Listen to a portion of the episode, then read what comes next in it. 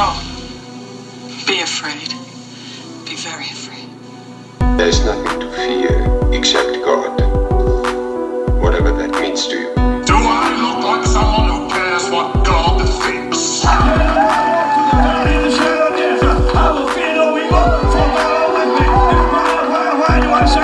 We got holy God. You're listening to a podcast exploring faith and fear, what scares us and what saves us. This is the fear of God.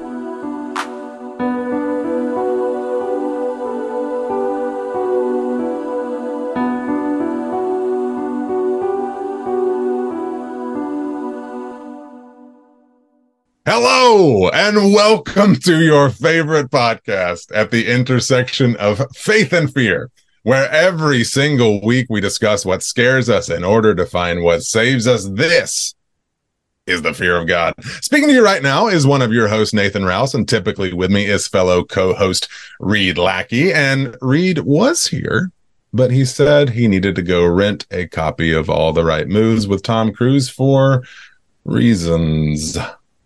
While we wait on Reed, I would like to welcome to the show two previous visitors who decided that the cheap real estate in Woodsboro was worth taking advantage of. Yes, two new residents to our sleepy town, but two old friends to our little podcast. First, this gentleman has moved into the late Arthur Himbry's house, former principal at Woodsboro High School. Welcome back to the show, fast friend and new fog mainstay, author of the recent Lurking Under the Surface. It is Brandon Grafius. Brandon, welcome back to the show, friend. Oh, thank you so much for having me on. I'm excited to be here. I'm not sure about this new house I'm inhabiting, but yeah, you know, we'll you know, you you you got to make it your own. That's all there really is to it. Um, secondly, this new Woodsboro citizen has moved into the old Becker house at a steal, according to Redfin. Welcome back once more, friends and foggers, to author of Lovecraft Country and its recent sequel, Destroyer of Worlds, Mr. Matt Ruff. Matt, welcome back to the show, sir. And a pleasure as always to be here. So, and I know Absolutely. the rules. I will. I will survive. Okay. Okay. Thank you, Donna Summer. Um. Uh. But you know, I know that that house you moved into's got quite a sordid history, but that pool. Mm, that's a good pool there. Uh, that's where the first Fog uh, Fear of God conference is going to hang be. Is at your place, a uh, housewarming. Great. Um, Matt, Brandon, y'all go answer that ringing phone for me real quick while I remind listeners that here at the Fear of God we explore, we don't explain, except for now when I explain that you can find all things foggy at the fear of God podcast.com, things such as and especially how to support us on Patreon. More on that momentarily because joining us now, even though his mom and dad are going to be so mad at him, it's Reed Lackey. Reed. Hello. Sorry, I had to. Hey, buddy. Uh, uh, hey, I had to pause all the right moves in all the right places, and uh, hey! got my got my got my jiffy... for all the wrong reasons. Oh, that's right. Got my Jiffy Pop ready to go. So, uh, so I'm here. Hey, Matt. Hey, Brandon. It's good to see you guys. Good to Nathan. see you. I enjoy I enjoy the wave, Reed. That's a it's a cute yeah. touch. Um, yeah, Reed, no, podcasters glad, glad to, but, yeah, yeah, yeah. It's it's yeah. podcasting, you know. Uh, Reed, Brandon, Matt, we've got some quick business to attend to before we get to our main discussion for today. One, Listeners, if you're finding us for the first time today, welcome.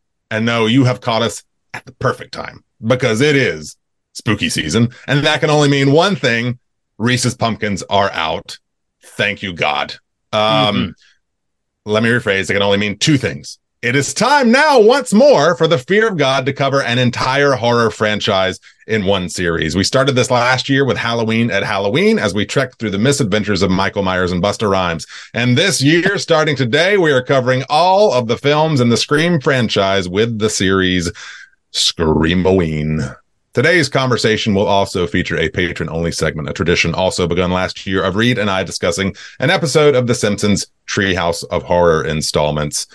The second order of business for today and the means by which you get to enjoy segments like Treehouse of Horror is join Patreon, a great way to show your love for your favorite podcast at the intersection of faith and fear and nets you bonuses like extra content every single episode, but it also gets you in on exclusive bonus events like the recent happy hour horror hangout, as well as the upcoming Fogoween, our annual Halloween party, details TBD, details TBD, tripped over those syllables. Our Last order of business today is also Scream related. This franchise has been part of film and horror fans' lives for almost count them, gentlemen, 30 years. Almost 30 years, which oh. is is old making if there is a thing that is. Uh, wow. and we on the show want to hear your Scream stories. Do you have a fun, poignant, or otherwise memorable story, memory, or experience related to a Scream film, or just want to share what the films have meant to you? We'd love to hear about it. You can start submitting your stories today by emailing them to fearofgodpodcast at gmail.com. Once more, that is fearofgodpodcast at gmail.com. No, the. And later in the series, we'll start sharing some of those on the podcast. Okay. Whew. Yeah. That is enough. Just- yeah. for now. Yeah, yeah, Matt, take it. Take a break. okay, I, am going to, but I'm going to invite Matt and Brandon to do you and I a favor. Um, while you and I step away for this patron segment, I want Matt and Brandon to remind listeners of the rules. Matt just reminded us that he does know them, so I'm going to have them update folks on the rules while we're gone. Thank you for doing that, boys, and we will be right back.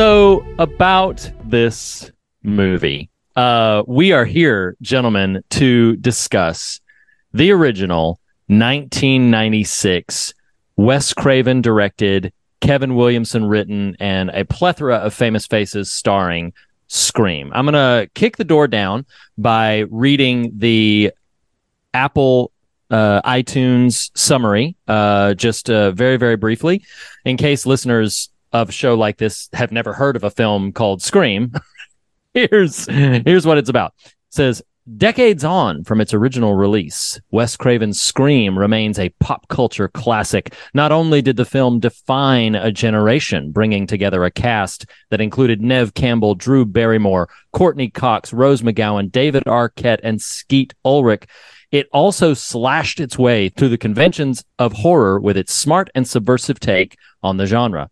Darkly funny and full of genuine shocks, Scream is an entertaining thrill ride for those who like scary movies.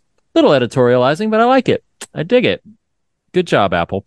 Um, so uh, you're gonna I, make something of yourself one day. it's a go. That company's going places. So um, I think I want to start uh, by just sort of going around and seeing what our individual histories uh, were with it. Uh, Matt, I think I'm going to start with you did you see this in the theater? You know, what's been your exposure with the screen with the first Scream and the Scream franchise writ large?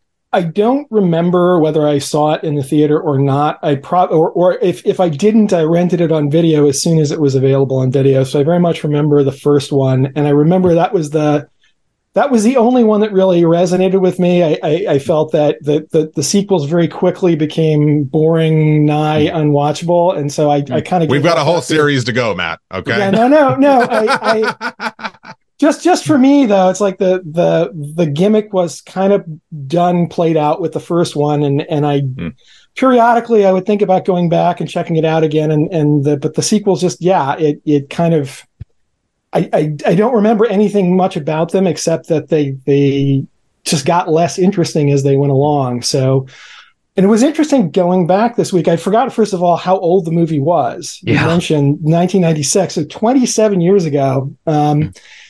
And one of the things that struck me um, watching it was just for me at least, I think a lot of what made the first one special at the time, it, it feels like it, it it's just one of those those cultural things that was very much of its moment and like I remember the big thing was that this was the this was the big meta horror. This was this new idea, a horror film that the characters knew they were in a slasher movie and they knew the rules, even if they inevitably didn't follow them.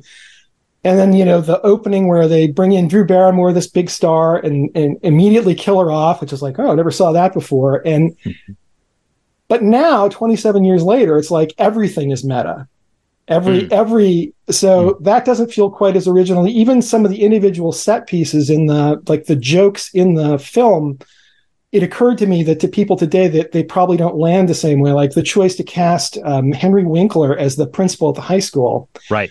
And of course you're watching this in 1996 you know henry winkler primarily as fonzie from happy days who you watched when you were growing up. And so it was kind of totally casting against type. It's like, oh my gosh, Fonzie got old, got middle aged, and now he's the man, and he Mhm. dies.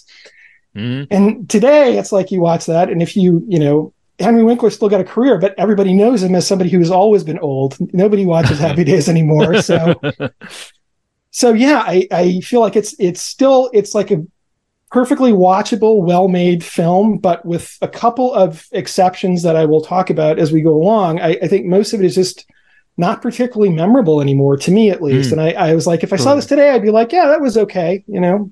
yeah. But Oh, but I, I yeah. So, and I, I Uh, hope that's not a buzzkill for people. I know there are some people who still love it, and obviously they're they're still making sequels. So, yeah, it continues to kind of reinvent itself. I, I, uh, real quick, I want to yes and you there. That's interesting. So way, way, way, way, way back. Um, and th- this is not Nathan. This is not calling you out because I'm identifying a thing that can boy. happen in our brains. No, no, no. um, something I've observed, and Nathan, you don't do this as much anymore. But I remember when when you would watch things like the first Halloween. So the Uh-huh. very first time you watched the first Halloween, I rem- I seem to recall that you mentioned feeling at times like it was self parodying with the way that it would have a big, you know, sound cue, music cue as a kill was happening. Now this is again when you like earlier before Sure. you were as acquainted with everything else. Um, and piggybacking that to to something that Matt just said, it is weird to me. I'm, I still don't have quite the right words to wrap around, but the way to your point, Matt, that a film that is as meta as Scream is, that now going back to it, you kind of have to contextualize it. People coming to it for the very first time now, if they've seen a whole bunch of this other stuff, it's going to feel like, oh, they're just doing all the same stuff that everybody else does, not remembering. Or you know, it, it there's a cognitive dissonance that it's like, well, in '96, nobody was doing that. You know, like that was all it's very like the old joke about Shakespeare that it's all cliches. Yeah, exactly. Oh. yes, exactly. Oh, that's great. Um, so yeah, I do I do find that really interesting, especially in watching the first one. I think the later ones have different pluses and minuses that you know we'll be getting into through the run of these episodes. But I did find that especially interesting watching the first one this time around. Um, but uh, anyway, before I get too far down that road, Brandon, what's your Yeah. history with Scream and uh, with the franchise? It seems like in 1996, nobody was doing this except Wes Craven in A New Nightmare. Um, Oh, yes. But Yeah, yeah, that's but, right. But yes, that's right. I, Yeah. Um, so it came out when I was in college. At that time, I, I didn't have many friends who watched horror. I mostly watched horror on my own. Um, Hmm. So I didn't go see it in the theater. I rented it pretty much as soon as it came out. And I, I hadn't read much about it yet either. I knew it was this buzzy horror film and, you know, I knew Wes Craven and all that. So I was excited for it. Um, and that that first scene really knocked me on my ass. I was Hmm. prepared for, you know, the the jokey beginning Sure. um, and establishing the characters and all those things. And then I remember that dawning realization of, okay, this is more than a jokey beginning at that very moment when he says, I want to know who it is I'm looking at. And the, the, the tone changes instantly. So that's like the, the first, oh my God moment in here. And then the second one happens when she ac- actually gets killed. And I'm still thinking that she's going to find out a way out of this at that point. So, so for me, I, I feel like that's maybe the closest I've had as a viewer to experiencing what it would have been like to see Janet Leigh get into the shower in 1960 and have Mhm. no idea what was what was Yeah. coming next. Um, I it really really hit me that way. Um, Yeah. So Yeah. I've I've admired it for that that ever since. Just that that opening scene, I think is is pretty masterful. Yeah. lots more to say, but I'll Sure, sure. Um, pass Nathan, others now. yeah, sure. Nathan, I'll defer and let you sort of share your history with it, and then I'll I'll round us off before we move into other things. Um, so for as much as my presence on Fear of God was a zombified mother hen Reed taking me under her decaying wing, Wow. um, the as in as Oddly in like, accurate. yeah, yeah. No, that's that's real. That's not a criticism. Um, uh, you know, I I have always had a thread of appreciation and affection for you know the thriller, the sci-fi, the horror, you know, genre style material, and Scream really stands out as a pretty significant entry. And it's funny, Reed, this analogy just came to me, and I don't know if our other two, if our guests here will appreciate it in the way I know you will, but the Scream is a bit to me from a horror standpoint like it's it's the jesus freak and jars of clay of horror movies it's like there's there's pre this which i didn't have an appreciation for ccm music pre jesus freak jars of clay i didn't really have a deep abiding affection or appreciation for horror films uh, until kind of scream. That they, kind of hinge uh, uh, that's kind of an access point there. And so what's fascinating though is i don't I actually am a little in Matt's camp on this first film. The longer I've absorbed it and been with it, and yet at the same time, it was deeply significant for me to the point that I was thrown watching. So I, we're recording right now this evening for Scream, and then after you gentlemen, we'll, we'll do Scream two. And I had my dates wrong. I thought Scream, the first one, was 97, which was my senior year of high school. Oh. And, oh. and it is not, it is December 96. And remarkably, Scream 2 is but a year later. Mm-hmm. But this is to my, the point I'm getting at here is the first film just catapulted, you know, from a box office standpoint, from a zeitgeist standpoint, to the point that my senior year and and and this will come up again multiple times during Screamaween. Who knows? Maybe we'll we'll you know call in some favors. But in my high school I went to, we had to do a senior project. You know, it's this big sort of um, uh, multidisciplinary style type of thing that you're doing for you know graduation, that kind of thing. Well, I wanted to make a movie. And I made a movie that is a spoof of Scream, which, yes, is ironic given Scream was a meta text itself. I wasn't savvy enough or smart enough really to kind of comprehend all those things because again, I didn't have the the lexicon that it was even pulling from. Um, but I made a movie called Shout, which is about a guy in a scream mask. It's not meta to the to the the self the, the made movie uh that it's scream but it's called shout and he kills people with shout laundry detergent. It's asinine and absurd and and and this beautiful nugget of my sort of past and it's on vimeo. Uh, i'll link it at some point. But the point i'm trying to make is scream the the ip which is not a phrase i would have used then was hugely influential to my late teen years and and and that high school period. What is fascinating now is and I thought this earlier today. Um, I have a lot of nostalgic affection for this first entry, but I I kind of more appreciate it and than I do like love it. And something that's fascinating is, you know, when you kind of uh enmesh yourself in a stream of of pop culture, you know, uh uh, Daredevil comics for one. Let's just pull one out, random one out of the air. Um, big, big Daredevil fan here, but it's like, you know, suddenly you, you may not love every Daredevil comic book, but suddenly you're, you're gaining a new vista of sort of uh, creative comprehension. And so there's a world where, uh, ironically and remarkably, and you didn't know I was going to talk this long Reed, so my apologies there. It's what just kind of what I do.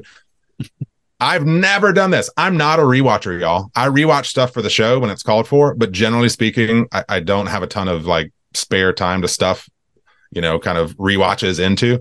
Earlier this year, in prep for Scream Six, we had not decided we were doing Screamaween, so this was not even a determined thing. I rewatched all of these movies. So this year, I will be rewatching this whole series twice, which is uncannily unique for my experience of of media sometimes. And so what why I share that is I've just grown to appreciate them. Like it's like, oh, you know, I don't like love this movie, but it's just kind of fun and I like these people and, you know, uh some of it's some of it doesn't work for me necessarily, but oh, this is a fun scene. And isn't this cool when Randy's given his speech in front of the Halloween scene and the intercut and the parallel, you know, kind of editing and that kind of stuff. So I've grown to just kind of like enjoy it as this token of horror storytelling. Uh, if if that's a long-winded answer to your question, but it just right. it lodges a little differently than just a mere I like or dislike it. Uh, it, it is sure. more layered for me. Uh, which not a lot of stuff is uh, in the way that this has become, which is interesting to me. I've, I've got a list of films that would fit into that same category as well. Scream's not on it, but I know what you're talking about exactly. They, they may not be good, but there's sometimes it's just one element about it that you like to go back to once in a while. Mm. So mm. yeah, yeah, that makes and, a that makes a lot of sense. Go ahead, Brandon. And something that helps you contextualize everything else you see. Um, Yeah. it's Mm, something mhm. something that that everything else is in relation to. That that it's well, almost like and to a- your point, to your point, Brendan, I'm sorry for cutting you off, but last no, year when we fine. did Halloween at Halloween, where we did the entire Halloween franchise, we I wasn't watching Scream during that, but I remember Reed telling you, I was like, doing this exercise in that instance, watching all the Halloweens gave me fresh appreciation for Scream. I was like, Hmm. I now Sure. Yeah. more concretely understand some of the tropes they're calling out and some of the conventional storytelling they're pointing to that kind of thing so yeah you're right i mean it gives you a new kind of uh set of skills and and you know that kind of thing Yeah, absolutely. Um, so for for me, um, some something a bit on the personal end is I've I've come to recognize that when something catches it, uh, not too dissimilar from what you each have described, when something catches in my mind and it it has become a watershed moment where I can remember when I first saw it. I can still visualize where I was and and what I felt like when I first saw it. Things like when I saw The Matrix in in theaters for the first time, when I saw Jurassic Park in theaters for the first time. Uh, I can still remember very very young age, but I can remember when I saw Psycho for the first time. In many of those same ways, when I latch in on utero to it, right uh, if practically. um, but uh, when I latch onto a thing and my memory is so associated with that, it can, I'll be willing to admit, it can override certain imperfections. That uh, entire sort of qualifier is that the original Scream is probably, it's definitely a top five. It might be a top three favorite scary movies for, for me, um, the original one. But I think a lot of that is rooted in setting the stage a little bit. I was 15 years old and I was, it was one of those rare moments where, so I didn't get to get out to the theater a lot. Uh, my family were a little bit more on the skittish conservative end of me going to the movies to see something. How I got around that is that there was a video store right down the street. And when mom and dad were out of town or gone for the evening, I could go down there and I was older teenager. So I could have leeway to rent whatever I wanted to. Well, all the right moves amongst them yeah, listen, if you pause it in just the right place, you can you can see Tom Cruise's sunglasses. So basically, like, um, so, um, but uh, I can remember I was 15 years old and I saw this scream. To be candid, I didn't know anything about it. I wasn't tapped in to cultural zeitgeist to know like it had come to video at that point, but I was not a part of that scene. This was just an interesting looking cover. And I was like, oh, this Scream thing. Okay. Like I know the director Wes Craven. I've seen, you know, several of his films. Uh, People Under the Stairs at that point, Shocker, of course, Nightmare on Elm Street stuff. So I was like, all right, yeah, yeah, let me let me bring Scream home and see what this is like.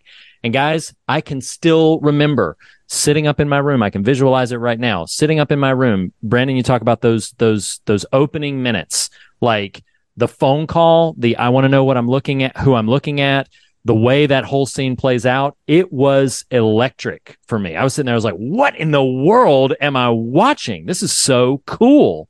And Yeah. then the film progresses to this place that is interesting and funny. Uh, the rhythm kind of in the middle, kind of the long stretch in between that galvanizing opening scene and the long night at the party where the whole climactic everything happens. Um, that long stretch, you know, had sort of up and down returns for me. I was like, oh, okay, who done it and what is this? But it was that bookend of, oh my God, that opening and oh my God, that ending that I was just like, holy cow. It was mind blowing to me. There were two killers. Two, ki- what? You can have, you can have two killers in a movie, you know, like, and I just So- have this image of you passing out, like just I was- falling over in your seat. It's the Vince McMahon meme. It's like, whoa, whoa, whoa. I'm amazed that you saw Shocker and we're still willing to watch another Wes Craven movie. I mean, Um, but the, Fair point. Fair point. Fair point. The man, God love him, God rest his soul, has made some clunkers. He has made some real clunkers. Yes. But um, but yeah, it was it was so galvanizing to me to that point. Like, and and and at 15, I didn't have the community I have now. I didn't have sort of the the the the social and cultural sort of um land. You know, I, I didn't have people I could call and be like, "Oh my God, have you seen this movie?" I was just kind of in a bubble, being like, "Man." I'm just, what is this? I love this film so much. Uh, I think before I returned it to the video store, I might have watched it at least a second time, maybe a third. Um, I was just, I was so taken with it. Um, loved it so much. Um, and it's one of those few experiences that I, I can remember like being at home and seeing it, but can still remember so much around it because the energy just shot through the roof. And I feel like not only for that individual film, but I feel like honestly, they could make Scream 25 and I am probably still going to sign myself up for it because there's a. I don't. They probably know if, will. By the way, they may. Yeah. I don't. I don't know if it's loyalty. I don't know if it's nostalgia. I don't know what it is. But there is still this this affectionate version of me that is friends with my 15 year old self, going like, "Yeah, remember that? Oh my god, wasn't that fun?"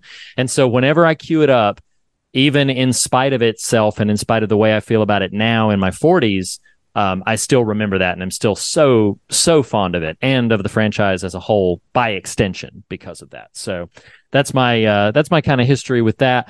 Um, why don't we do this?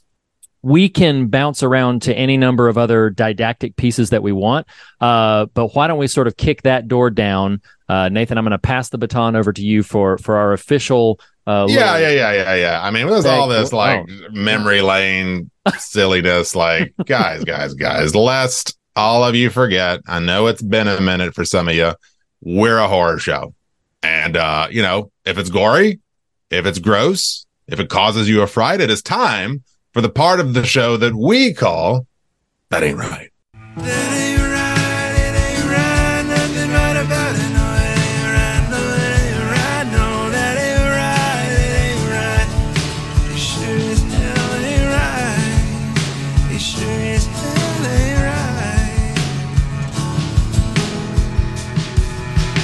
That ain't right. That ain't right. That sure as hell ain't right. Musical interlude.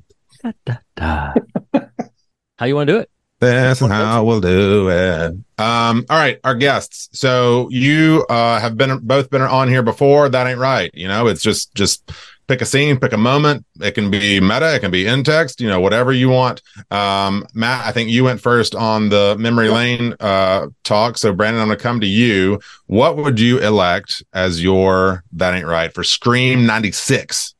I, I was thinking about this a lot. Um, there were some gloriously wonderful that ain't right moments that I, I won't spoil because I'm sure some of you will will bring them up. For me, the really This is your one- moment. Say what you Oh, want to say. oh, I- uh, for me, the one part that really kind of stuck in my craw, so to speak, um, the one thread that that I feel like "Ugh, I wish that wasn't there, is the the discourse around Sidney's mother. Um, there's so much smart stuff happening in the movie about rethinking what it at least what the the stereotypes are on on sexuality and slashers. I think it's more complicated than than the rules make them out to be. But um, you know, we have a main main character who has sex and survives Scream, and they they point that out, and so that there there's some play there. But then when we get to the talk about Sidney's mother, all of a sudden we're slut shaming Mhm. over and over again, like repeated baseball bats to the head of derogatory language about women and shaming women for sexuality. And I. I understand this is coming from the mouths of the villains and all this, and I, I get that that we're not supposed to take it at face value, but it still for me it really took me out of those moments, and I, this this feels not so much fun. Um, Let me jump in there real quick because I, I want to just uh, uh, affirm you there. Because so, as mentioned, this is my second um, viewing this year, and um, we did not mention this at the top. I'm going to interject on my own self here. Uh, this is our, our Scream 96 Redux episode. We did cover this back in October 24th of 2017. It's part of our I Love the 90s series, recorded live at Halloween Horror Nights. Reed Lackey, that was a good time. It was. Uh, you can hear was. me shriek like a banshee. Um, not not fun. Uh, but um, jump jumping back in here, Brandon. The uh, I've got uh, a 15 year old and I'm about to be a 13 year old. My 15 year old is a bit too, uh, you know, not on board for the horror train, and that's totally fine. But my my about to be 13 year old is very intrigued, and you know has in the last 18 months or so like watched Prey, watched some of the Shyamalan stuff. Uh, you know, is is very interested, and so so much of what I watch these days or am rewatching, I'm like, okay, I'm paying attention. Like, Uh, how Same. good or not might this translate for her. Yeah. And and I hate that component of this film. Uh, I hate in general that over uh, and it comes back up again in three. It's lightly at least Mhm. sprinkled into two, but in one specifically, I'm like, this is ridiculous. Like the foregrounding, to your point, it isn't just, you know, hey, this is a, a we needed some plot to steer our current action. It isn't that. It is, oh my God, really? Again? With every character? It's it's really a bad look. Uh, and and makes it unfortunate, and it's wild to me that I could say I'd I'd ponder watching this, uh, watching this with my kid if it was only the entrailed body of a person hung from a tree, you know, like that I can sort of contextualize. Uh, this I'm like, damn, y'all, It's yeah. just- so it's It ain't it's right. very Yeah. unfortunate. No, I, Um, yeah, I have a slightly different reaction to this. I, I, I Okay. noticed this as well on the rewatch, um, but I felt to me this was one of the this is one of the things that dates the film. That in Yeah. 1996, I don't think it would have occurred to people if this was. I mean, even the whole the, the whole discussion where she's talking with um, with Rose McGowan in the store, and like you know she's she's thinking about finally sleeping with Skeet Ulrich's character, and she's like, you know, he's been very patient with me. That way of talking about a woman like I've been holding out for a whole year on my boyfriend, like, you know, like it's something I should feel kind of bad about. That's not the way anyone would talk today. But and and I'm not I'm not you know just looking at it from a, you know like a, a a God's eye view. It's like that was the culture back then. That was the way people talked. It, it it's not approving of it to just note that that is the way a lot of people. It was realistic. The only time that the, that the realism slipped for me a little, there was a point right after he gets, you know, he's locked up and then he comes out, he meets her again, and she's, you know, they're interacting. And then there's this point where he sort of like immediately brings up, you know, how he she should get over her mother's death and think about getting together. And what bothered me was not the was not the crassness of it or or the the sexual politics. It just it it felt wrong. That didn't feel realistic. That felt like a weird thing to say right after your girlfriend's had you arrested to say, well, you know, you should really get over the fact that your mother's dead and sleep with me. And I'm like, it's been like a whole year. I mean, Yeah. on, right? In that particular moment, I'm like, even a even a, a teenager at that era would not talk that way. That was odd. that was like a screenwriting failure. But the rest of it is like, I totally get why it bothers you and why you wouldn't necessarily want your kids to see it. But to me, that's just that's the way people were. It's just like the homosexual panic humor of those days mm-hmm. that you you don't see I- anymore in films because Yeah. we've just evolved beyond it. And that's a case of where it's another example of culture changing over time and stuff landing completely differently than it used I- to. I noticed Neve Campbell throwing out the insult pansy that had just Yeah. slid right by me in previous. She called my of that. mama's boy at one Yep, point, and I'm like, yep. yeah, that's gosh, Yep. that's really Yeah. 90s. No, I Yeah. and I, Matt, I really hear your point. I feel like if if there were were one or two off color references to Sidney's mother, I would would say that that yeah, No, I- that's that's within the the milieu of the time. But somehow those screenwriters and or Wes Craven or somebody was really hung up on this in a way Well- that to me went beyond nineteen. I mean, if it kept coming up in the sequels, which I, I don't remember very well at all, then I, I Mm. could see where it would it would just tend to amplify. And it's true in, in the moment, it was just, but yeah, I, I got it, but I was just for me, it was just like, well, this is the past is a different country. and again, also it's like, yeah, Yeah. And and also I think I think two things are just maybe worth noting. I don't know how much they they influence the thing. Um, uh, the first thing maybe you know to further fall to the film. This is a Dimension Studios film, Yep. and uh, the Weinstein of it all probably you know in in that kind of conversation you know I thought maybe about Harvey Weinstein's name just as my that ain't right. Actually, yeah I mean just know, does that, land differently now. And you see It- how much he had his fingers in. It's amazing. Oh, it's Yep. crazy. It's really, really wild. The one thing that I will say, though, that has stood out to me and uh, it stands out to me a lot, I, I don't remember where we all uh, come from in terms of geographics, whether small town or not. I definitively did grow up in small towns. And I do think this is not a good thing. I'm not saying this is a good thing or this is justifiable, but I do think that reputations like the way they describe her mother, Woodsboro is a small town. And it is more possible in small towns like that. I'm not saying it's right or justified, but I do think that sad as it is, it is possible for that to be the way for somebody to garner a reputation like that if you are in a, a small community, which Woodsboro is kind of nebulous in that, like, how small is it? It certainly is, you know, played to be small enough that they can immediately impose a citywide curfew and everybody's going to follow it. You know, there's not, you know, it's a small enough place that they can impose that pretty spontaneously. Yeah. Um, but again, none of that has aged well. I I completely yeah. agree that like none of it sits right in am, the in the spirit. Am I do I remember right that we learned Freddy Krueger's origin story in Nightmare on Elm Street 3 that Wes Craven wrote?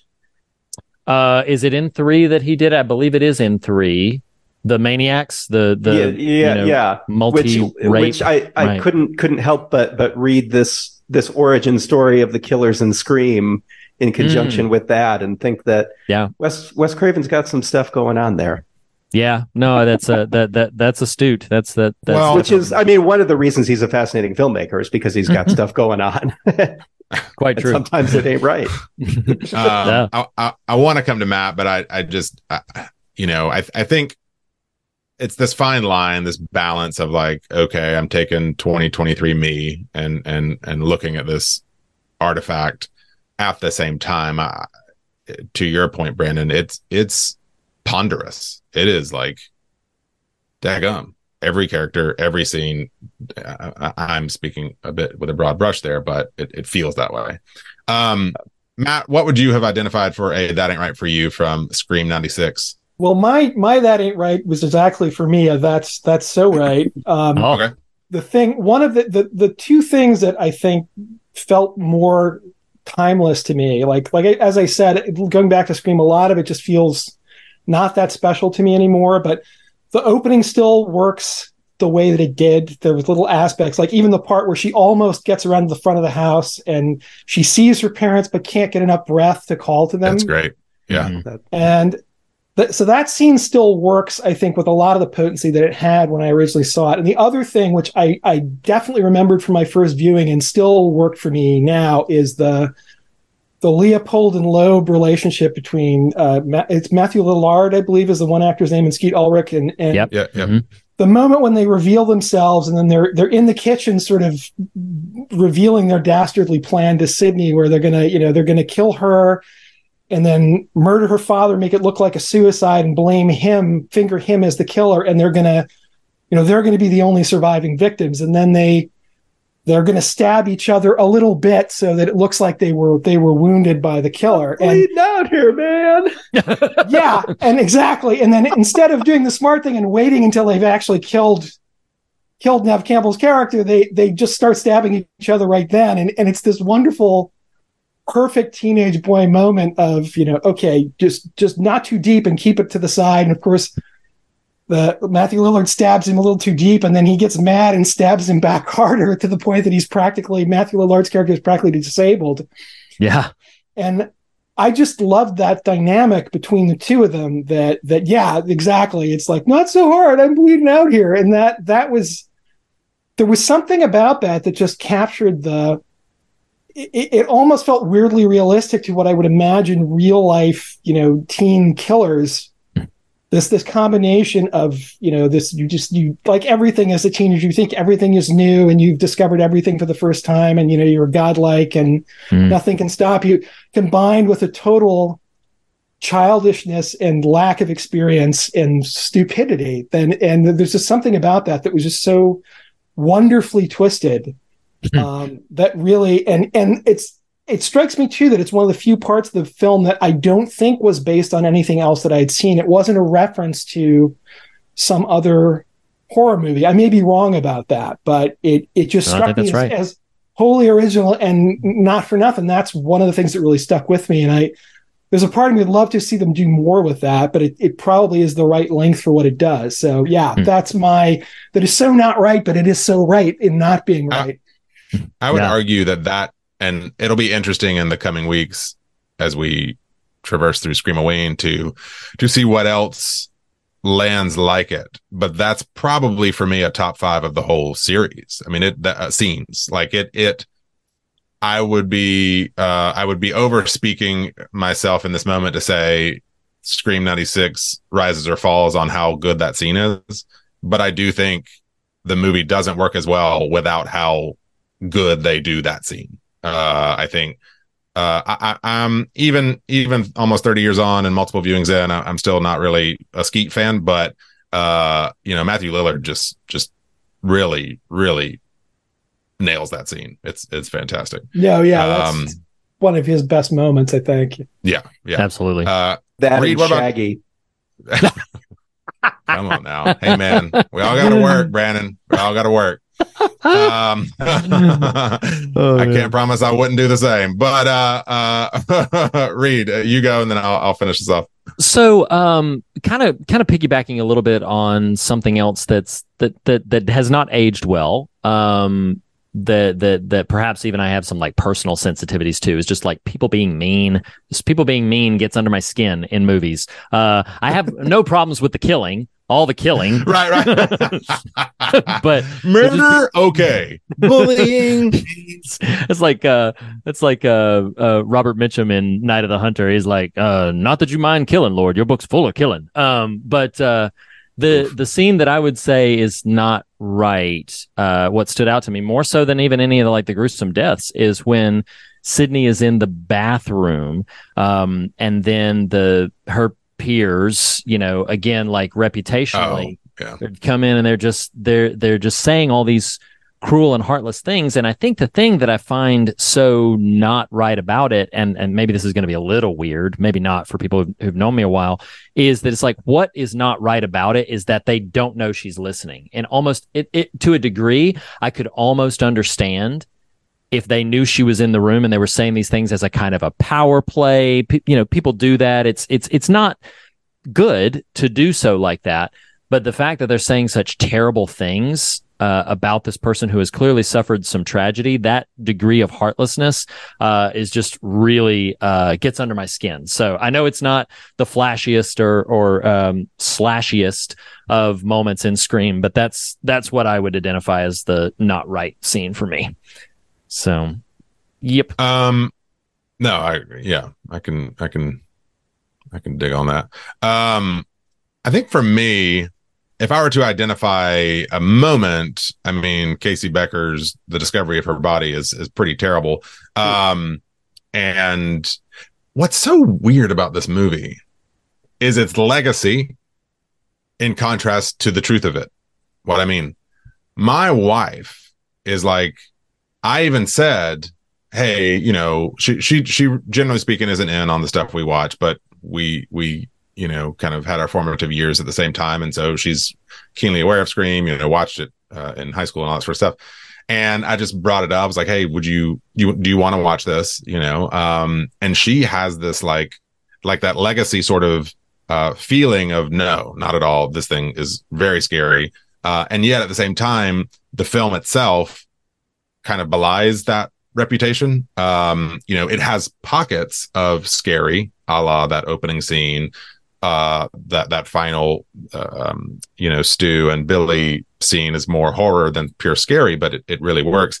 And but I one thing I will say that has come up, I think in terms of a positive for the film and for the franchise itself is the design of Ghostface. I think it's hmm. fantastic. I think it is uh, exactly. There's a reason this thing has stayed alive, and I'd say a lot of it is that design. Uh, you know, just it's it's fantastical in a way Michael Myers was uh um, uncanny, right? Myers was scary because it had this uncanny realism to it. This is scary because it's got this, you know, sinister, fantastical aspect about it. Uh, and so that I, I, I might slot that as a that so and a that ain't right, but I just think, and honestly, other than the sexual politics, uh, or or not other than, because in part of the sexual politics of the first three films most acutely felt in this one i have found myself enjoying the franchise more in its late entries. Um, and part of it is because i feel like for me right now uh, uh, now rewatching just one and two i feel like the sinister nature of the ghost face figure is getting played up in a way that i really love like I, I really I, in, in a way that this first one it's sinister to begin with but then it's pretty dumb, you know, which which works for the human nature of who's wearing the mask, and I, I can reconcile that. But I just love the imposing nature of what it it ends up becoming in later entries. Um, You know what's interesting? Any- just real, yes, just real quick please. before we move on from that, like we think about this as scary movie, like indeed scary movie. But what's interesting is S- Scream, veritably the entire franchise. This is can be to a degree splitting hairs, so forgive me a little bit. But if we're defining sort of the conventions of what its rhythm is, it's really a suspense film. Like more than Sure. a horrifying film, more than uh, trying to elicit like raw terror, it it has some really old school style suspense tactics that it's trying to deploy. Yes, it has startles and and and everything, but I feel like this is uh, more uh, in alignment with something that you would that you would tell people like, no, it's just very suspenseful. Like if you were framing it to to your wife or something like that, um, be, because worth noting my wife also is largely not on board with most of the things that I watch. The overwhelming majority of what I watch, she's like, no, thank you. Uh, the the probably biggest exceptions to that is she gets genuinely excited when a new Scream movie is coming out. Uh, we we enjoy the entire franchise together. Um, she also watches the Halloween movies with me, uh, so it's interesting we've done those two franchises. But but she genuinely really enjoys the Scream movies, and and I think it, it touches up on that accessibility factor uh, that maybe is not necessarily you know people who are wanting something that's going to go for the teeth this is this is not going to do that necessarily um, or go for the throat sorry uh, with sharp teeth. But um, but no i do find that that really interesting that it's it's horror. Yes it's horror. Yeah. it's scary um, but i think much more in the suspense thread of things for So myself interestingly enough, I had the experience of watching, rewatching Scream um, in preparation for this podcast with my wife, who had not seen it. oh Um, Mm. She's a huge horror fan, um, and she is not at all squeamish. Uh, she watched Martyrs with me and wanted to rewatch it again. Um, I mean, she's Wow. she's she's intense. Um, But for her, Scream did not land right. Um, Mm. She she thought after that opening scene, she said, "I I just I don't really want to see a young woman being terrorized on the phone." Yeah. Um, Mm, she's she's partially aware that. Uh, she works at Michigan State University, so we're embroiled in our football coach's nonsense who just got fired for wow yeah sexually harassing somebody over the phone. Um, yeah Wow. sure but sure but that for her this one just it, it wasn't the violence it wasn't the gore or the suspense or anything like that it was just it's it's a experience that's a little too real of of women being menaced Um, yeah To, yeah Well, Brandon, that's uh, and and maybe as a, a final note, uh, and I, I welcome any other that ain't right notes, and we'll head out of it. But you know, when you when those of us with teen kids, and I've got all girls, uh, you know, are are entering this phase of vetting things, right? Like, okay, can they? Can they? Within minutes of this one, this time, I was like, damn, gummit. You know, it's just when I can watch that scene and be oh be compartmentalizing, right? Yeah. But even still, like it is definitionally uh harassing, traumatizing home invasion on a certain level of uh an alone blonde teen girl, right? Like that my, Yeah. my I know my oldest, she'd be out in seconds. She'd be like, uh no, no, no. Yeah. yeah Yeah. yeah yeah, yeah. I totally get it. Yeah. Um, okay. All right. Well, did you squirm? Did you wince? Did you squint your eyes real tight? It was probably because of what we round here call. Anybody? that ain't right That ain't right. Right. There it is. yes. Um, Love it in stereo. That sure as hell ain't right. So I kind of wanted to, so we can feel the freedom over, like basically from here, th- feel the freedom to go wherever we're interested in going. Uh, Matt, Brandon, I know you both came kind of armed with some very thoughtful and uh, and and elements of this film that you that you wanted to point out. Uh, we'll kind of keep seesawing back. Matt, I'll start with you. Uh, what's something else that kind of stands out? It can be either something kind of didactic that you find interesting, or or maybe something that treads us into deeper waters. Something that this viewing did for you. Well, one comment I wanted to make, just listening to some of the stuff you guys were just saying, was like one thing that did strike me watching um, the first movie, and then I watched the first half of the the new Scream to 2022 one with the same name, the yeah, the, re- the requel. yeah, yeah, yeah, yeah. and, that and, thing. it- and one thing that one thing that really kind of stands out to me, and it, it works particularly in the first movie, but it's definitely a trope of Ghostface is one of those villains who's only as competent as he's allowed to be in a given scene. That Yes. Yep. there are moments where you know if if Matthew Lillard is wrestling with the real Neve Campbell, he's going to win really Hmm. quickly. He could kill her very quickly. There's no reason, like even if she's taken self defense courses, there's a point where Yeah. once they're grappling, he's got a knife. He could kill her very quickly if he wanted to, and they do this thing where yeah, Ghostface is constantly running into doors or just missing with the knife, and Yeah. It kind of works. But it, it there is this thing where yeah, he's he's they, they limit his effectiveness as a killer up until the point when he's actually got to kill somebody. Then suddenly he can be super competent. Like hmm there's a scene in the in the the newer one where this woman comes running home and she thinks her son's being murdered, but in fact, Ghostface is waiting to catch her coming up the walk because she's so intent on getting in the house. And That's right. Yeah. Yeah, and and even the the scene on the phone, yes, Drew Barrymore is being terrorized and it's played brilliantly, but there's a part of me watching that is like, I know women who wouldn't react the way she did. It's like Hmm. as soon as you realize the guy's playing games, you don't answer the phone anymore. You stop doing what he wants you to do. Hmm. And you either get out of the house or you find a place that's defensible. And it's like even that opening is certainly it's, it's sort of depending on her to be scared in a very particular way and and there are Yeah. there are different reactions she could have had where it wouldn't have worked Mm. Mm. so and i was you know I was- to your yeah it's Yeah, it's, to- it's totally it's totally fine and I, I was willing to go along with it but it just struck me that listening to you talk about that it's like yeah that's part of what's terrorizing is she's following the script when she probably shouldn't be Mm. following the Yeah. script Well, Yeah. and to your point, I think you've you've well said what I was trying to scratch at a little bit is like the legacy doesn't comport with the real, which is, you know, it has this reputation. And I'll tip my hand a little bit in the in the subsequent film to this one. I think the opening is fantastic and and truly brackets into the horror genre in a real uh, excellent way. But a thing I've until the beginning of this year when I did this rewatch of the whole series, um, and and and chose to enjoy, not because it isn't enjoyable, but as in like, okay, I'm gonna set aside my general quibbles and just like buy in on the fun part, uh, and and was able to do that successfully. But to your point, Matt, what I would have, what I how I would have described it is, uh, Ghostface is just like a Looney Tunes character. Like this is kind of dumb. It Yeah. not scary, you He's know, like.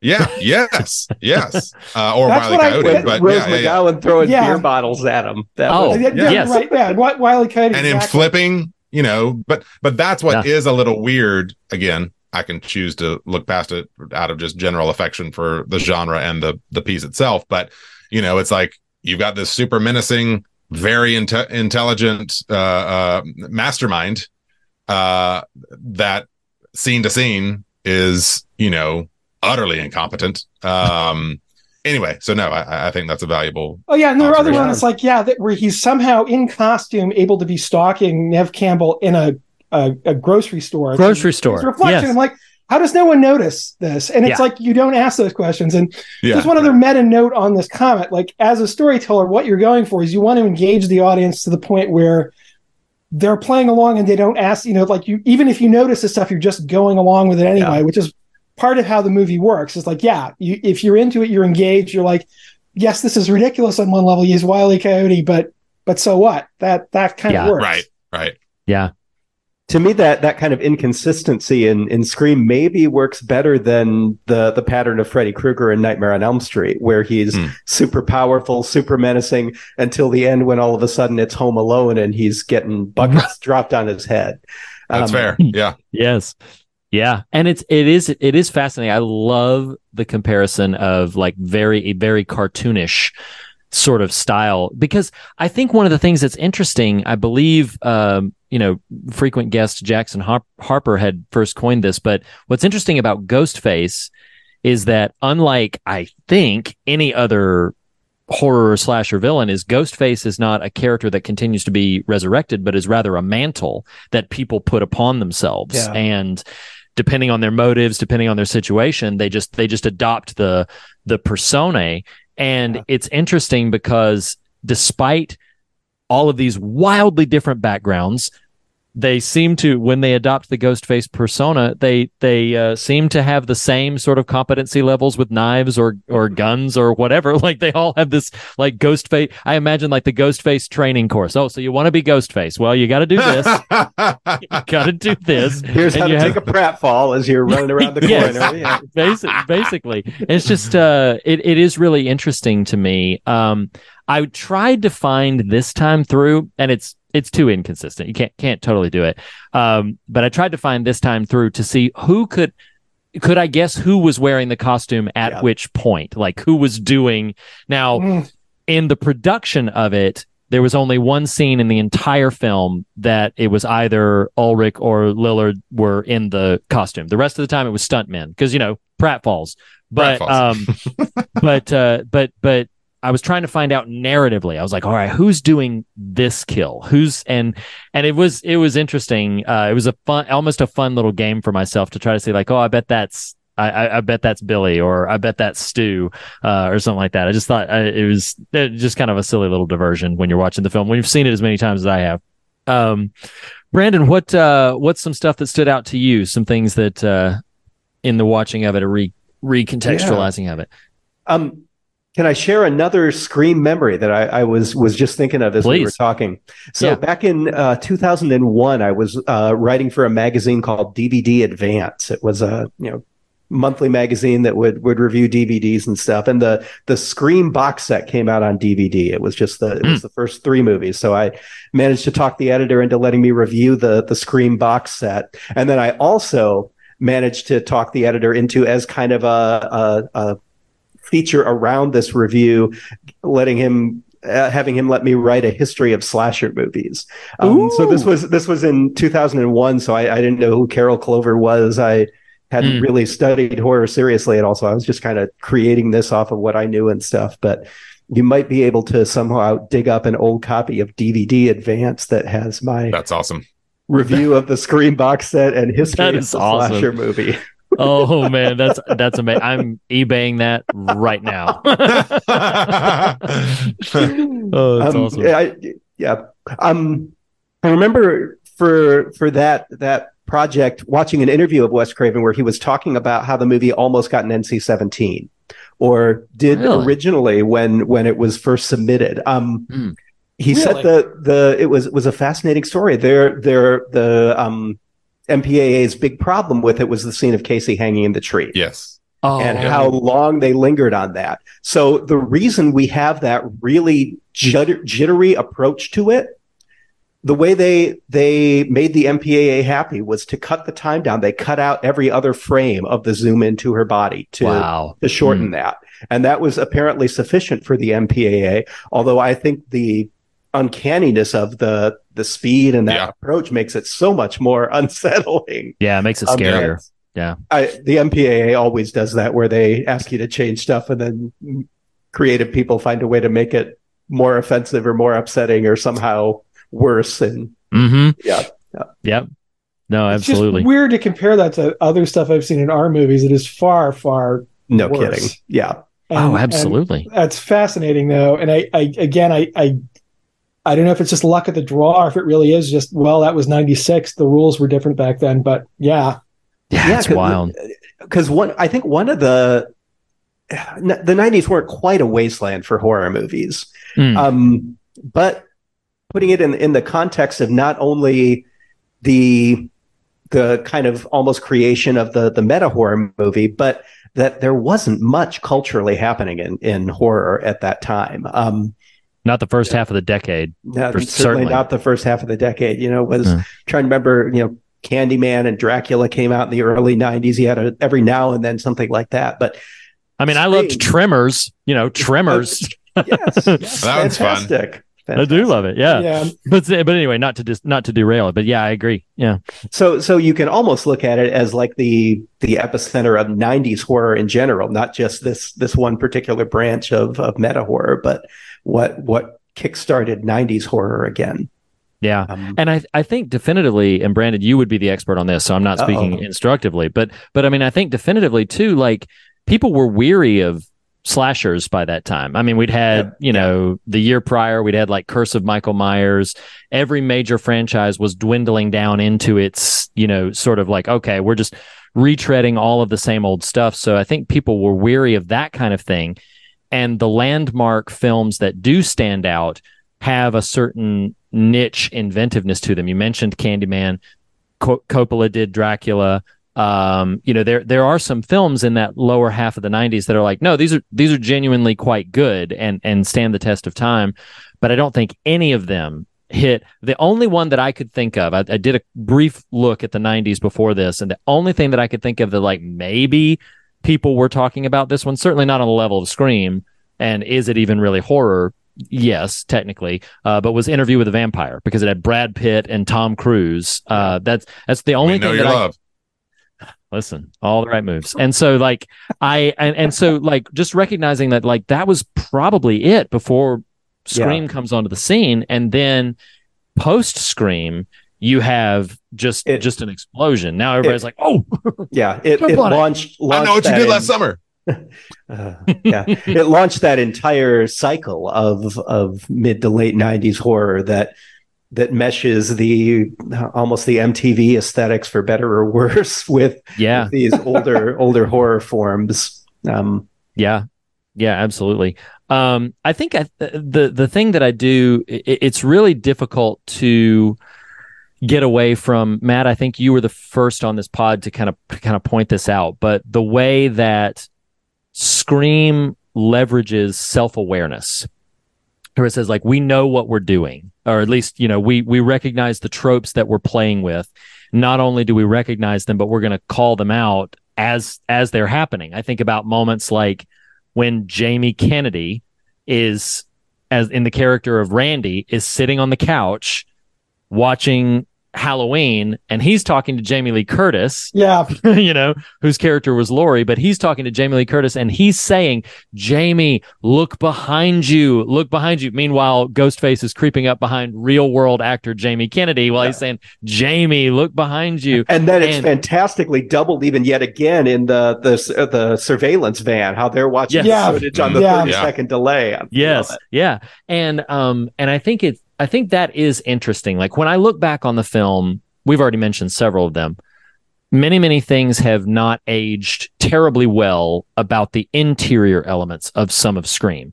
But I still for myself, I still find it very impressive the way they were able to leverage the metadata uh, and just uh, again, it, it almost because the meta aspect of it feels like maybe the wrong word. That that feels a little uh, cliched at this at this point. But just the self awareness, um, even being able to comment on a scene while you're in the scene about the scene that that is happening. I feel like those different layers are something that honestly, when other films have tried to do it as cleverly, I don't think they hold up as well as this original Scream does it. They deploy so many things pretty effortlessly that I still find pretty impressive um, for what struck me about that scene was that that was one that probably played a lot better in a movie theater full of other people because that was Yeah, the yeah. perfect. That's an audience participation moment if ever I saw one. It was designed for everybody to start shouting, "Yeah, yeah, look behind yourself, Jamie." But that, that was indeed. The Yeah. so. the moment on, along those lines that I, I thought was so much fun is um, when Neve Campbell's on the on the phone with Ghostface and he asks you like scary movies? And she says no they're they're they're stupid. It's always some big breasted bimbo running up the stairs when she should be running out the front door. And then she has her little tussle with Ghostface and just a couple minutes after that then she's running up the stairs um, Yeah, yeah, her, herself. And it's not as obvious as as Jamie Kennedy. It's not happening in real time, but it, it feels like that's just such a, a good example of uh, how Scream feels about horror movies, which is we we know these cliches. We know on some level they're stupid, and Yeah. they're also beautiful, and we're going to keep doing them. yeah, we're still going to go in the basement alone. with a exactly. flashlight that's not working properly. Yeah. Yeah, yeah. Abs- no, absolutely. I think what's I think what is interesting about about the concept is I f- I feel like so I, I, Nathan I don't think you've seen Funny Games. Matt Brandon, have you seen? Have you both seen Funny oh Games? Oh yes. okay i'll i'll try my i'll try my best to make my point without spoiling funny games for matt or nathan um Michael Haneke made this film that is ostensibly a home invasion film, but towards the end of the film, inside the interior of the movie, he indicts the audience. He he says like, "Hey, you you think what's happening is horrible? You're culpable in what's happening. Like you're watching this." Can I can I give an example that Sure, to me yeah, yeah, really sums yeah. that up? About halfway through the the movie, one of the the characters says, you know, they're tied up in the house. Well, just kill us and get it over with. And the the antagonist, the invader, says, "We can't do that. We still got forty five minutes left to go." And then he turns Yeah. to the Wow. camera and winks. I mean, it's Oh, wow. yeah, it is it is very uh yeah, it, it's it's very much like, hey, we are aware of what we're doing, but we're aware of what you're doing and too. that was the year after Scream, right? That's ninety. I believe so. Yeah, I, I'm sure fairly right certain. after Funny Scream. Games is nine is ninety seven, um, and so it's just interesting to me because uh, the the thing we're talking about that uh, there's a line that Billy says uh, that says like you know uh, films don't uh, films don't create psychos, films make psychos more creative. I love that. and there is this really interesting interplay. Like obviously g- growing up in the household that i did uh, matt i think maybe you'll be able to resonate with with some degree of this though i'm not entirely sure exactly what your upbringing was. But it's just this notion of like well art can be dangerous because of what it can make you do or what it can put in your imagination to do. That was you know growing up in uh, pastor's kid they were always very much like that's why they were afraid of of um you know certain films and what the material that was in certain films is because it's like oh man if you watch all these slasher films then you're going to get put in your mind to then go and slash a whole bunch of people. And what's wild to me is i feel like scream identifies that but now hear me I, I'm- i'm not necessarily saying this is a failure of the film but it doesn't take that notion seriously.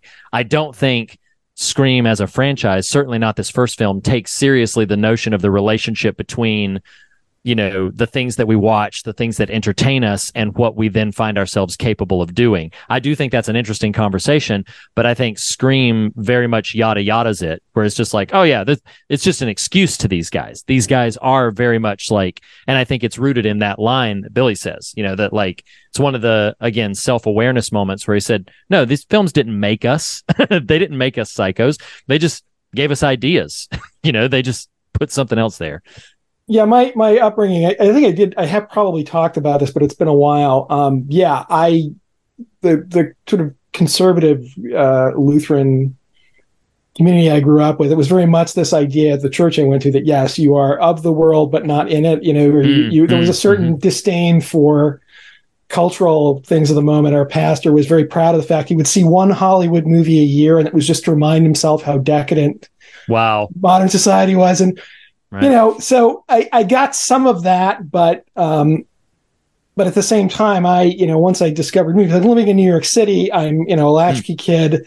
I have friends with divorced parents who will take us to see literally anything we want to see. So i got that attitude but i also was exposed to a lot of stuff that eh, you know even today i'm kind of surprised looking back like you know i saw andy warhol's frankenstein in 3d when i was oh wow when I was 11 years old. I think that that was when it first aired, when it was first in theaters. So Mhm. stuff i'm that not alone no i'm just kidding Yeah. so my my you know my initial response to that was well this is not true that this stuff doesn't affect you that way and my my more sophisticated adult response is that it can affect you but people have an overly simple simplistic idea about how they are affected by media and that it's it's actually really hard to do good effective propaganda. And the, the Mm, people who are wow. fearmonger about it always overestimate the ease with which you can brainwash somebody. To actually do it right like i've seen stuff that's really disturbed me but but it, it's rare. You get jaded really quickly by the novelty of stuff. Once you've seen one kind of horrible act it it, it you know it's like it shocks you the first time and then you're like okay but it's just spectacle but to actually get inside someone's head and mess with them that takes a kind of genius that most filmmakers don't have or don't use in that way so i'm i'm fine with wes craven being dismissive about it because i think in most cases yeah it's not true Eric. right You're, you're pretty warped to begin with and then you get these ideas because you're just not very creative on your own but oh that sounds cool let's do that right right. Um, yeah, I feel like the I feel like the uh, pull quote for this episode is "You're pretty warped to begin with." Yeah, Matt Ruff. but to actually corrupt an innocent takes work and talent Yeah. that I and and Mhm. intention that I just don't think most filmmakers have. And yeah. I'm fascinated by the people who kind of cross that borderline and, and can do I it. actually push back on that a little bit, though. Um, don't you think one of the big fears of of a more conservative mindset is that that desensitization you talked about is one of the more damaging things of of seeing this kind of content. Not that that you're going to go out and kill people, but that you're suddenly going to be less concerned, less empathetic. Um, I think that's a fair point to in the world. raise. And and I, I think that's probably that's probably a bigger risk. Hmm. Um, but I, I don't know. I think, and maybe this is just my own situation, partly because because I tell stories for a living. I think about the effects of stuff more, so I'm less. Yeah. I, I I recognize that desensitization to a certain extent, and I've always drawn a really big line between what's fiction and what's real. It's like when you're Yeah. fantasizing about stuff, you can go. Part of what fiction allows you to do is go places that you can't go in any other way. Yeah. And so, Yeah. Yeah, I think that's a valid point to raise, and that's probably a bigger thing to worry about than the sort of cave art that you know I'm gonna.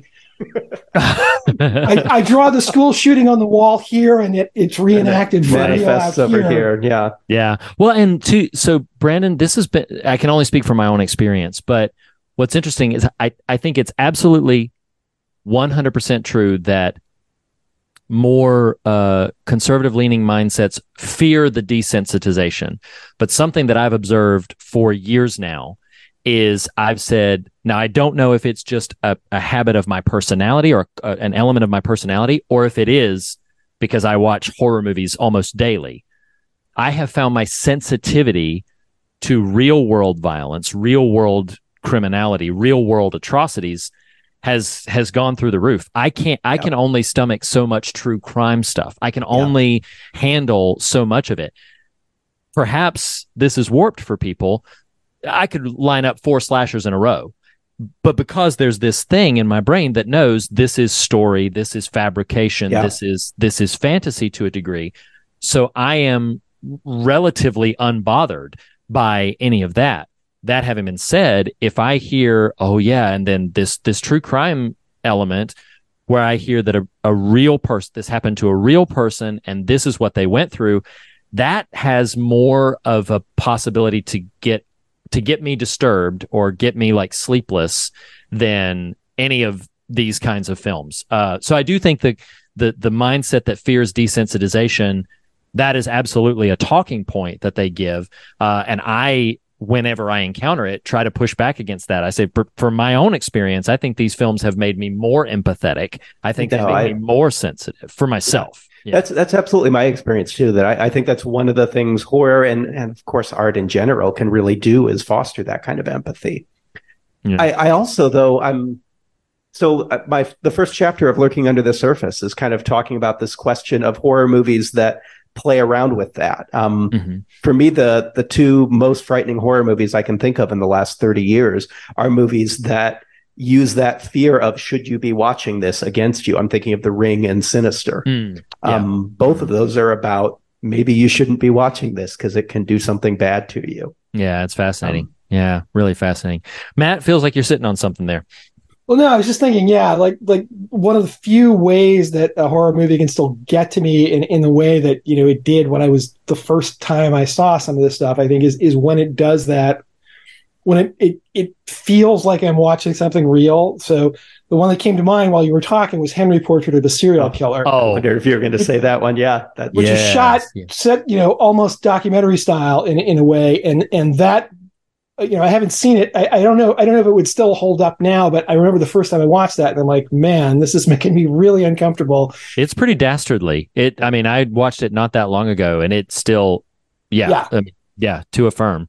and actually i i started watching um the poughkeepsie tapes Oh, okay. Yeah, sometime yeah. this year and i i had to just stop because it was like it was too it was too much like watching somebody's snuff collection it wasn't like watching a movie with a narrative it was like oh yeah i've stumbled into somebody's private film collection of them doing horrible things and i i don't think i'm ready to go there tonight and i haven't gone back to it so yeah i Yeah. i I have that reaction though when I know I'm watching fiction. It's a completely different set of rules. You can do anything, Sure. and I'm like, ah.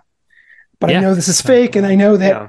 Except in the rare cases where you have a scene that is so grueling, you wonder, what what did this do to the actor that they did this? Mhm. Yeah. And I and Yeah. I'm more likely to think about that in scenes of sexual violence than I am in physical violence because a lot of that stuff is just fake. But Yeah. um, yeah, but um, but in general, yeah, there's the big disconnect for me between stuff that's clearly fiction and then yes, hearing stories about real things that happened that were you know uniquely horrible. Um, Yeah. or that were you know just just even common common uh, everyday brutality is is can be really can Yeah. still shock me but yeah the the containing in the story though changes everything so Yeah. yeah No, it's it's true. I definitely agree. Well, um, God, I've loved this so much, and I, d- I don't want this to end. But I'm, I think maybe before we go to our last little segment here, is there anything else from from either of you that you would like? Hey, I really wanted to toss this out there. We haven't addressed it yet. Um, if not, we'll head to our little uh, uh, Screamaween unique Hall of Fame and go to the fog meter. But anything else just- before we do? Just one shout out to David Arquette and how Oh, yeah. really deeply funny he is in this movie. I, I did share this movie with with my teen over the summer, and and he proceeded to put together a um, Deputy Dewey fan page on Instagram after That's after watching it.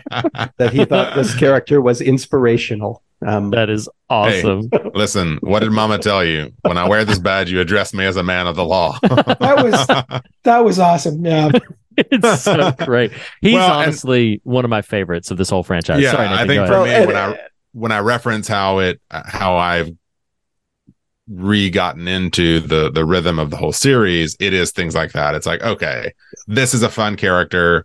The the the series, generally speaking, with a few uh, maybe question marks there, knows what they're doing and and kind of plays with him, and he's he delivers well in it. But but yeah, he's he's a I, I was so highlight. envious of my son getting to experience him without thinking C A L L A T T. So, oh wow. so, yeah. Hey, everybody needs a paycheck, Brandon. Times are tough. oh man. Oh my God. So here we are. Uh, something we like to do in our franchise series is a Hall of Fame. Not just any Hall of Fame, but a Kills Hall of Fame. And for listeners who were a part of Halloween at Halloween, you know it wasn't a Halloween Kills Hall of Fame because that movie sucks. What? Uh, it was in fact. Hey, I'm kidding. It was- I kind of walked into the joke and I just couldn't pass it up. um, but it was in fact a Michael Myers Hall of Fame. So what we are not doing is a Scream Hall of Fame. We are doing a Ghost Face Kills Hall of Fame. How this is going to work? I am going to run down the list of Ghost Face kills. Important asterisk. It has to be Ghostface, a masked figure doing the killing. Okay.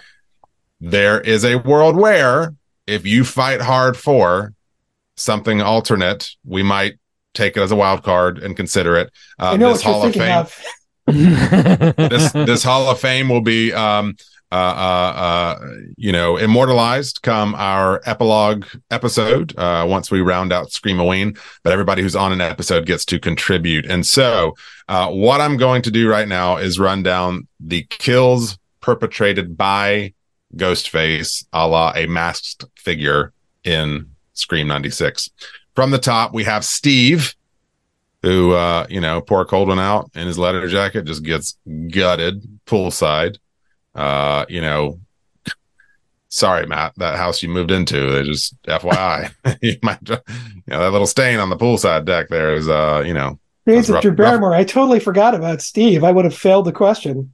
oh yeah so steve steve was first following that is of course casey stabbed as mentioned about 20 feet from her parents and then strung up you know like because because ghostface is superhuman uh strung up outside with their just entrails for the world to see.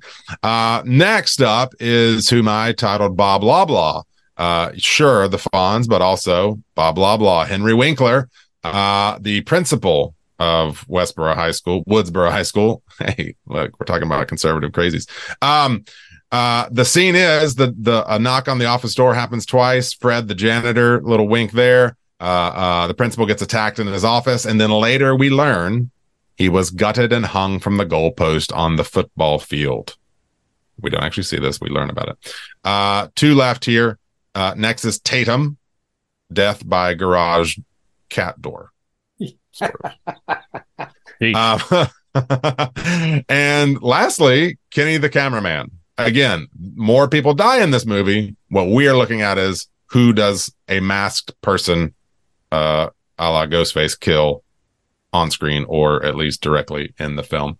So those are your candidates. We can overlap. So someone can submit one and someone else can vote for another one.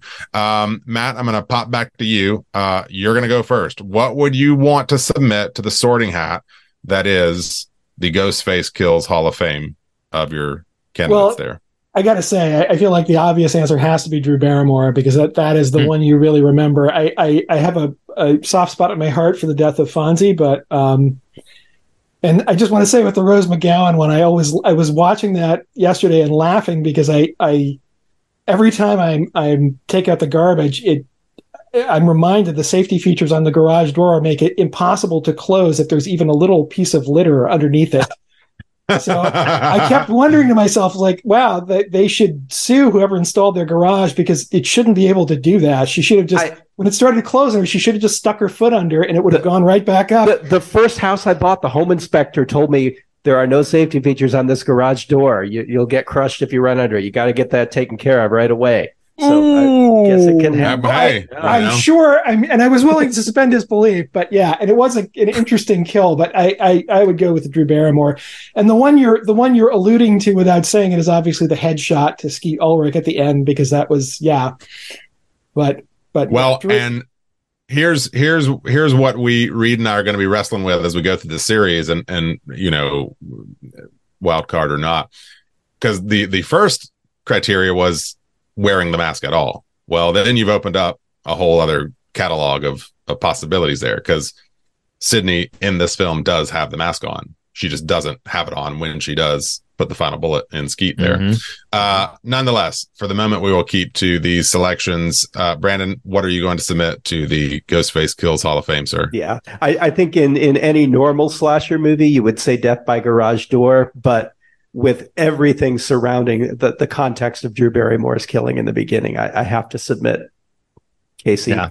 to the Okay, sorting hat. Case, Casey And got I- the bat. Huh. And I'm gonna get, uh, I'm gonna call an audible on this moment. Nathan, you and I didn't discuss this, but uh, what we did at Halloween and Halloween is if one was already called, the next Oh. person in line could could pick a different one. So Casey Becker, Drew Barrymore's death is officially nominated. So Brandon, uh, have your pick of of any of the others to also nominate for the Hall of Fame. Well, if Casey's already nominated, I'll nominate Gar- Death by Garage Door.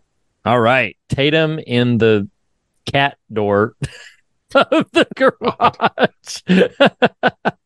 Man, Col- Colonel speaking of meta text and Harvey Weinstein, goodness gracious. Uh, Um, Matt said Colonel Please. Mustard. That's funny. Reed, you, you go. All right, listen. Um, I figured, yeah, I figured that that that Casey and Tatum would probably get some love by the time they come to me. So, uh, Matt, maybe joining you in in in sort of my heart goes out to it, man. The Fonz, dude, I love Henry Winkler. Henry Winkler is a, by all accounts, seems to be just just a beautiful human being in the world. Uh, definitely playing against type, uncredited in this role. Um, Really? oh, Yeah, he didn't. Rec- he didn't receive any credit. You know what's for it. funny about you saying that is I was trying to look up the character's name so I could introduce where Brandon was had moved into, and he's not in IMDb for the film. Mm-hmm. Yeah. Yeah, exactly. Yeah, because he was uncredited for the role. I mean, I think they have this little section when you do the full cast and crew where you can see the uncredited roles. That's where you'll find like Wes Craven Mm. playing the janitor, and that's and and uh, Winkler shows up there. But uh, but yeah, so so anyway, but I'm gonna I'm gonna go with him there. It's like, look, Pr- Henry Winkler. Although he he clearly is like a very angry character in this film, so remember your principal loves you. I'm like, man, that is the angriest love that you've ever and expressed. menacing those kids with the scissors. Oh, Oh my god! Yeah, yes, the- Yeah, that was Oh, good. it's so Those great, giant scissors. Yeah. so great. So uh, so yeah, so my nominee is going to be uh, Bob Blah Blah, aka the Fonz, aka Principal Arthur Himbry, uh, in the uh, yeah when he's killed in his office. So yep, that's mine. Funny, I got to say, you know, having having begun this by saying that I felt that the movie had lost some of its specialness, listening to all of these little bits and pieces, I'm like, I I get why this movie is still so beloved. So Sure, yeah, yeah. it's it's Yeah. Yeah, it's really cool. No, I, I I totally agree. I totally agree. And I think this has more of them than any of the sequels have. The sequels, you know, kind of try to recapture that magic, but it's it's effortless in this original. I think that what you're describing, Matt. All right, Nathan, bring us home. What you think? The two remaining are Kenny the cameraman and Steve. Um, hmm.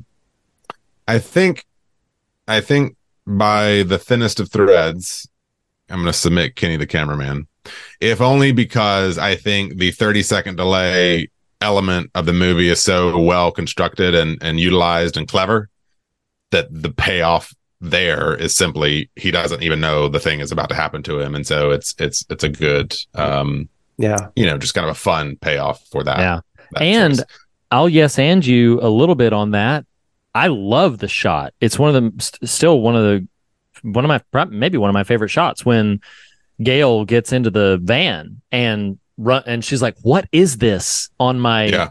on my windshield?" And then runs the wipers and it's the blood from Kenny. Like I love that shot. I think which, that shot's which really inventive. well see what's funny about that i don't disagree in isolation that shot is quality but in the ongoing how well do i buy what is has happened on screen really you took time to hoist kenny up on top of the van you know and position him just so yeah yeah so that that one Of I, course. yeah yeah i know i know but well, if they it's can just- string Drew saying. Barrymore up in a tree in about 30 seconds, I'm sure they sure can get- sure Hey, that's fair liter- that's fair. literally, Yeah. Brandon, to your point, literally they tie her up there and get out of the way in the time it takes her mom hearing her on the phone on the phone to walk to- out the Yep, door. Yep. And it's- it's, it's like, what was the uh the 2018 Halloween where it's like Michael Myers apparently had had time to carve out the man's head in a jack o' lantern fashion and shove it onto a flashlight. It's like yeah, this is- they have a that's every just killer. that's just creativity reed there are yeah. some really industrious killers. Um, absolutely.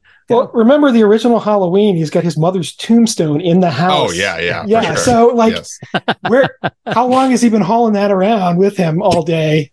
So yeah, the first Halloween, you just picture. Uh, it, we used to have a segment. We haven't revisited as nearly as much as we need to, but um, there's a segment that we briefly introduced called "It's Not Your Movie," uh, where like the characters like in the world that we're seeing, but but they're they're not actually part of the movie. And so I'm just with what you just said. I'm just picturing some guy just walking his dog, looking at and seeing Michael Myers hoisting this tombstone like all the way down the street, and he's like, "Huh." That's uh that's an odd thing for a person to be doing." you don't say that every day do you oh, anyway.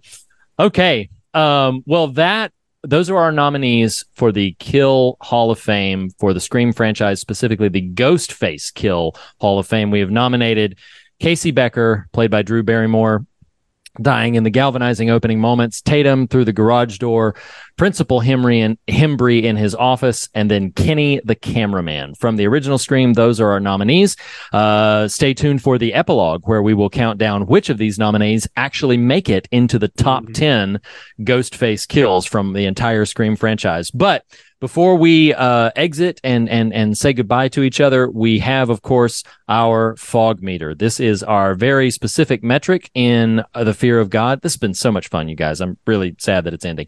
Um, but a very specific metric of fear and God. It's our way to discuss not necessarily the quality of the films, but their gravity, their heft, how much they ask of you as the viewer. So um, we're gonna start with fear. Um, and uh, Brandon, I will go to you first. Uh, you've been with us enough to feel acquainted with the fog meter. So, what would you give Scream 1996 on the fear measurement? I would probably give it, uh, I'm going to say a six, almost entirely for the opening scene. Oh, yeah, sure, sure. No, that makes a lot of sense. Matt, what would you give it for the fear measurement? I'm kind of torn between trying to remember my uh, reaction the first time I saw it and now. I think t- today I'm leaning more towards a four. I, I don't find Mhm. it scary at all, but I think I'll give it a little. I, I would actually, my first thought was three, but I'll give it a four just for Mm. nostalgia's sake. Um, but Sure. it's not really a movie I watch to be scared. I don't think it's, it's, Sure. yeah. Yeah, no, that makes a lot of sense. Nathan, what would you give the original for fear? yeah, having no memory of how I received this in 90s in 96 uh, in terms of it being scary or not. Um, I, I did have the feeling watching it this time about halfway through, like this isn't scary. I was like, huh, interesting. I'm just kind of watching this now. Um, but I do love the beginning. I do. Uh, it's a different version of scary, but I do love the the Stu Billy kind of scene. It's it's like equal equally sinister and pathetic, uh, kind of all at the same time, which kind of makes it. It kind of raises the bar for its its substantiveness there. Um, so I think five feels safe. Uh, feels like a where I'm feeling. All right. Uh, no problem. I think for myself, I mean, I'm landing in very similar places to what we've all described. I think I'm still remembering well enough what it was like for me sitting in that room watching it the first time. So I'm going to be a little bit more generous on that, give it a seven um, for that factor, because I do feel like if you're viewing it for the very first time and not as acclimated to some of these films the way that I think I feel like all of us are, uh, it it has the goods if you are pretty well versed in it, maybe not so much. Um, so yeah, seven feels seven feels right for me.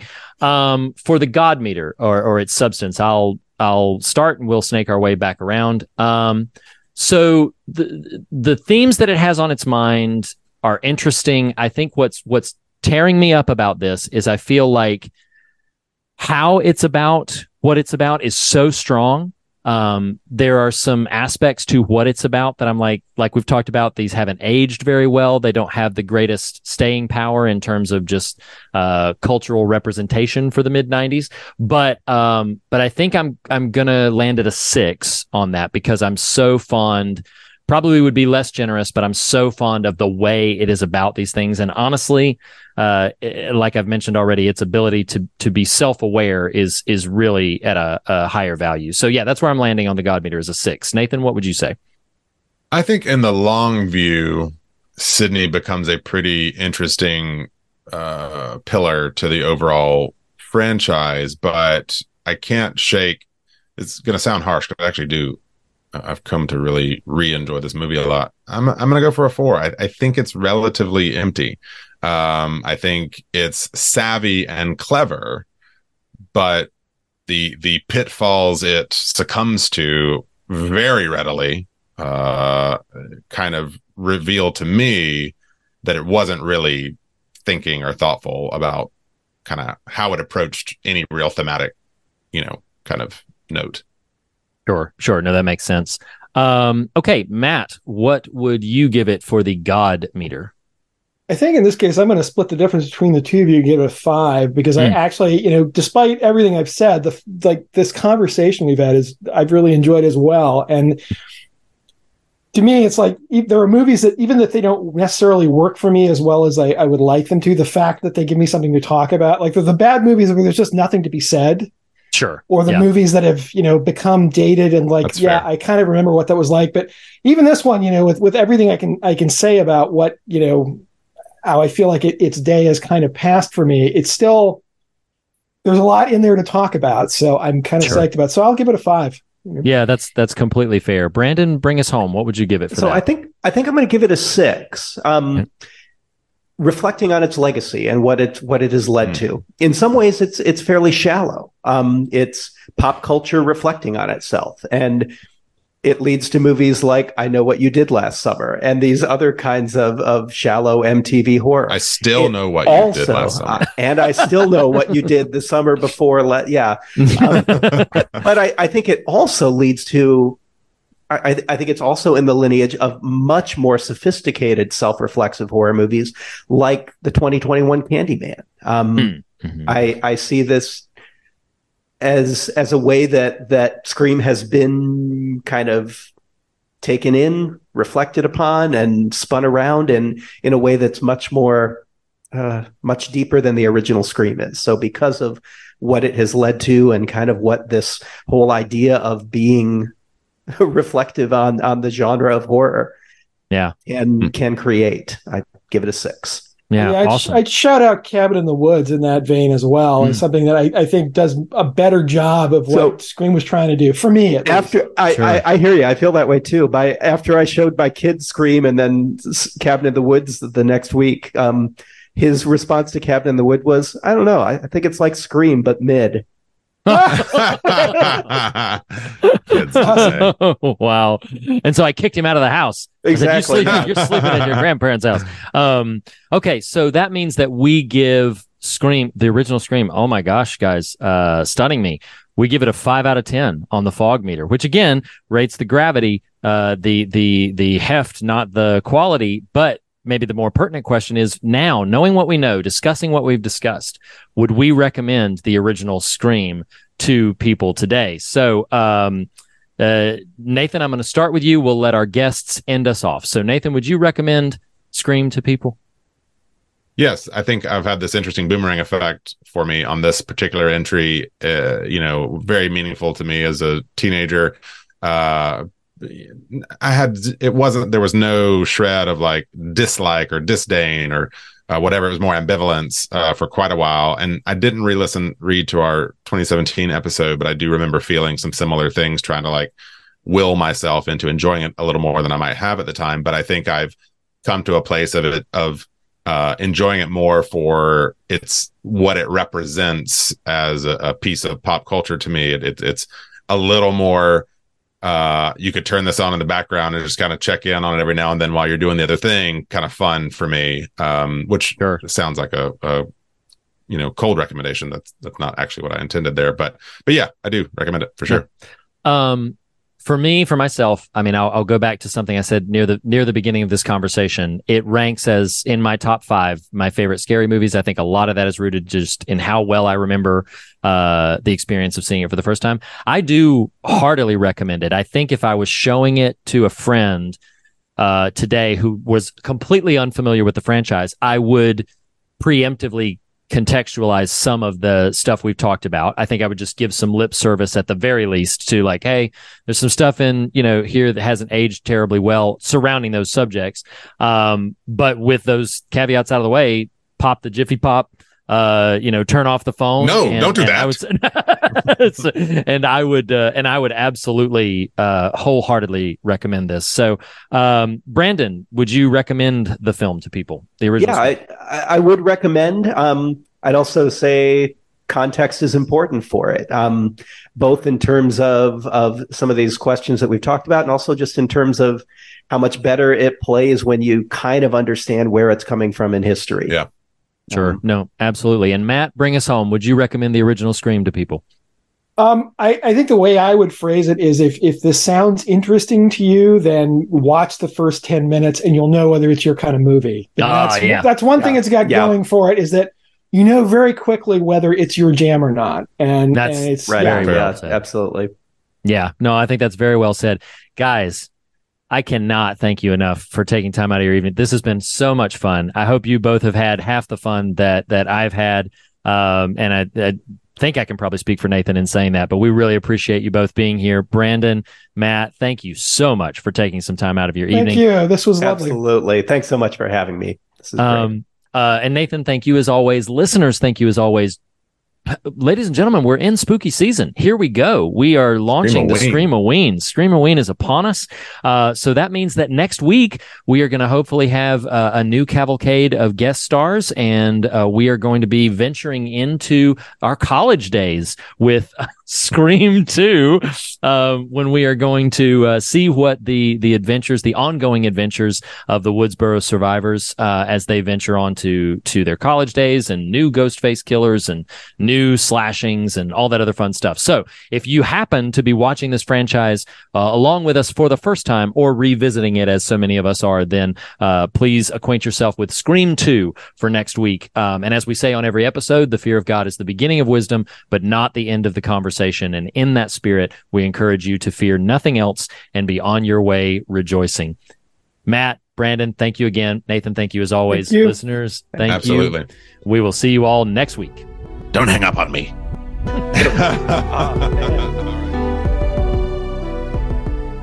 The fear of God is the beginning of wisdom, but not the end of the conversation, and you can continue the conversation in a variety of ways. Start by visiting thefearofgodpodcast.com for links to our social media, essays, and episode archive merchandise and more. If you love what we do, please consider becoming a patron by visiting patreon.com slash the fear of God podcast. There, you'll unlock exclusive bonus episodes, extended standard episodes, online event access, and so much more. We want to issue a special thanks to Jacob Hunt of TracerMatula.com for our artwork, also to our assortment of talented musicians, including Andrew Nelson, the Island Family, and Jackson Harper for our varied show tunes, and also to Lee Wright, who helped me, Reed Lackey, write our theme music. Special thanks also to Tyler Smith at morethanonelesson.com. Lastly, be sure to subscribe to us on your podcast platform of choice. And if you listen to us through Apple Podcasts, we would greatly appreciate a rating and a review. Thanks so much for listening. We'll see you next week. Hi, everybody.